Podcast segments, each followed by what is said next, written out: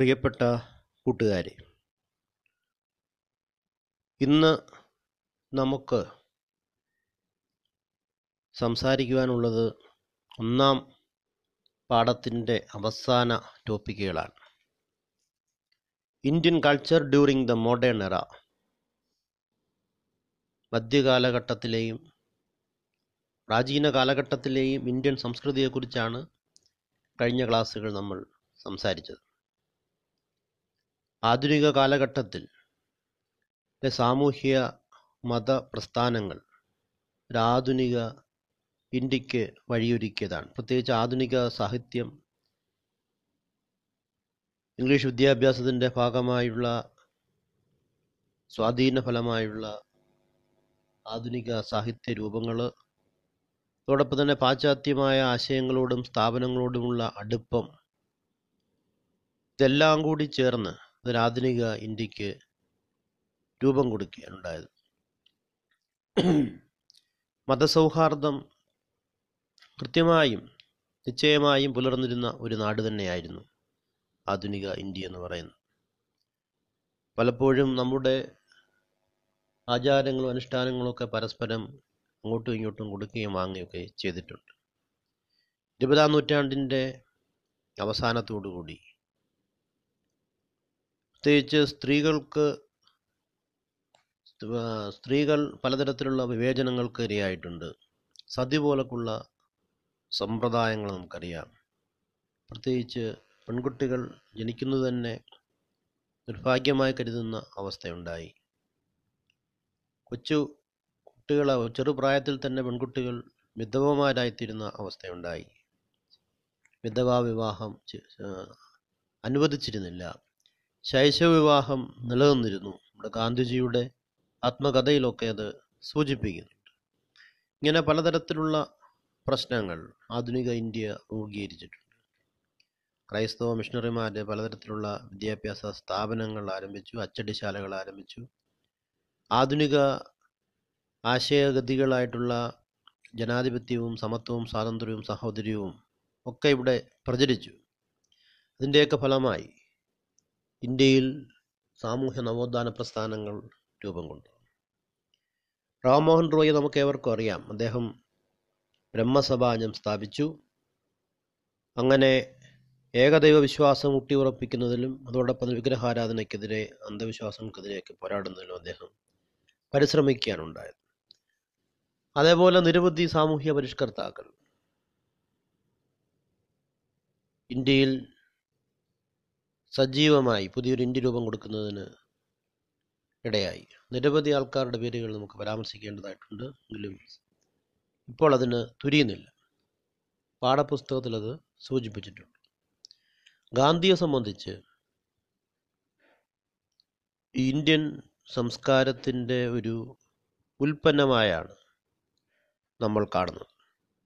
ഇന്ത്യയുടെ സാംസ്കാരിക പൈതൃകത്തിന്റെ എല്ലാ മൂല്യങ്ങളും സത്തയും ജീവിതത്തിൽ ഉൾക്കൊണ്ട ഒരു വ്യക്തിത്വമായിരുന്നു മഹാത്മാഗാന്ധി. നമ്മുടെ ചിരപുരാതനമായ സംസ്കാരത്തിന്റെ എല്ലാ ദർശനങ്ങളും സംസ്കാരങ്ങളും ഉൾക്കൊണ്ടിട്ടുള്ള ഒരു ജീവിതവും പ്രവർത്തനവുമാണ് പ്രവർത്തനവുമാണ് അദ്ദേഹം കാഴ്ചവെച്ചത്. ജീവന്റെ ജീവനുള്ള എല്ലാത്തിന്റെയും ഏകാത്മകതയിൽ ഗാന്ധി വിശ്വസിച്ചിരുന്നു. അതോടൊപ്പം സത്യത്തിലും അഹിംസയിലും ആത്മസാക്ഷാത്കാരത്തിലും ഒക്കെ നിലകൊണ്ട വ്യക്തിയാണ്. എല്ലാ മതങ്ങളെയും തുല്യമായി ബഹുമാനിക്കുകയും പല മതങ്ങൾ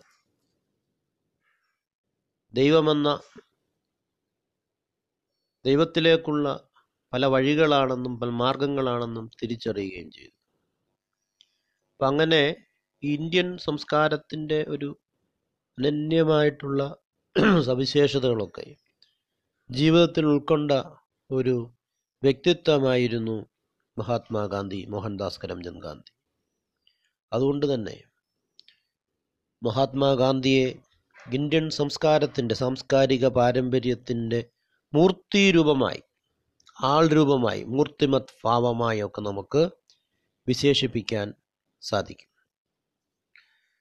ഇത്രയും കാര്യങ്ങളാണ് നമ്മൾ ഒന്നാമത്തെ ചാപ്റ്ററിൽ പ്രധാനമായും നോക്കേണ്ടത്. രണ്ടാമത്തെ ചാപ്റ്ററിലേക്ക് തന്നെ ഡയറക്റ്റായിട്ട് കിടക്കുകയാണ്.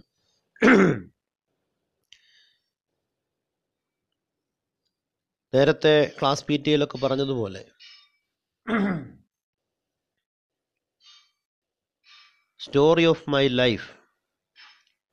ഗാന്ധിജിയുടെ ആത്മകഥയുടെ പേര് നമുക്ക് എവർക്കും അറിയാം. Story of my experience with truth. അതിന്റെ ഒരു സംക്ഷിപ്ത രൂപമായിട്ടുള്ള സ്റ്റോറി ഓഫ് മൈ ലൈഫ് അത് വായിക്കണമെന്ന് സൂചിപ്പിച്ചിരുന്നു. അതിനെ അടിസ്ഥാനപ്പെടുത്തിയാണ് രണ്ട് മൂന്ന് നാല് ചാപ്റ്ററുകൾ നിലകൊള്ളുന്നത്. ഗാന്ധിജിയുടെ കുടുംബ പശ്ചാത്തലം അദ്ദേഹത്തിന്റെ ശൈശവ വിദ്യാഭ്യാസം അതോടൊപ്പം തന്നെ അദ്ദേഹത്തിന്റെ ഇംഗ്ലണ്ടിലേക്കുള്ള യാത്ര അവിടുത്തെ വിദ്യാഭ്യാസം അദ്ദേഹത്തിന്റെ സ്വാധീ മറ്റ് പല കാര്യങ്ങളും ഗാന്ധിയെ സ്വാധീനിച്ചിട്ടുണ്ട് അതെല്ലാം അവിടെ സൂചിപ്പിക്കുന്നുണ്ട്. അപ്പോൾ അങ്ങനെയുള്ള ചില കാര്യങ്ങളാണ് രണ്ടാമത്തെ ചാപ്റ്റർ അഡ്രസ്സ് ചെയ്യുന്നത്. ഇതിന്റെ ഹെഡിങ് നിങ്ങളൊന്ന് വായിച്ചു നോക്കണം. The transformation of M K Gandhi phase one. രണ്ട് ചാപ്റ്ററുകളാണ് ഇത് സംബന്ധിച്ച് അദ്ദേഹത്തിന്റെ ജീവിതവുമായി ബന്ധപ്പെട്ട് ഉള്ളത്. മോഹൻദാസ് കരംചന്ദ് ഗാന്ധി മഹാത്മാഗാന്ധിയായി മാറുന്ന ഒരു പരിവർത്തനം രൂപാന്തരത്തെക്കുറിച്ചാണ് ഈ ചാപ്റ്ററിൽ പ്രതിപാദിക്കുന്നത്. അതിനുതകുന്ന കുറച്ച് വീഡിയോ ക്ലിപ്പുകളും അനുബന്ധ പാഠങ്ങളും ഞാൻ ഗ്രൂപ്പിൽ ഷെയർ ചെയ്യുകയാണ് അതെല്ലാവരും ശ്രദ്ധിച്ച് കണ്ട് നിരീക്ഷിച്ച് കാര്യങ്ങൾ മനസ്സിലാക്കുക ഒരു രണ്ട് ദിവസത്തെ സമയമാണ് അതിന് നൽകുന്നത്. അതിനുശേഷം ശനിയാഴ്ച നമുക്ക് അടുത്ത പോഡ്കാസ്റ്റ് ശ്രദ്ധിക്കാം. അതിനു മുമ്പ് നിങ്ങളുടെ ഓട്ടോബയോഗ്രഫി എവിടെ നിന്നെങ്കിലും സംഘടിപ്പിച്ച് അതിൽ നിന്ന് ഈ ഇതുമായി ബന്ധപ്പെട്ട പാഠങ്ങൾ ഭാഗങ്ങൾ വായിക്കുക വീഡിയോയും കാണാൻ ശ്രദ്ധിക്കുക. എല്ലാവരും അത് ചെയ്യുമെന്ന പ്രതീക്ഷയിൽ നിർത്തട്ടെ. നന്ദി നമസ്കാരം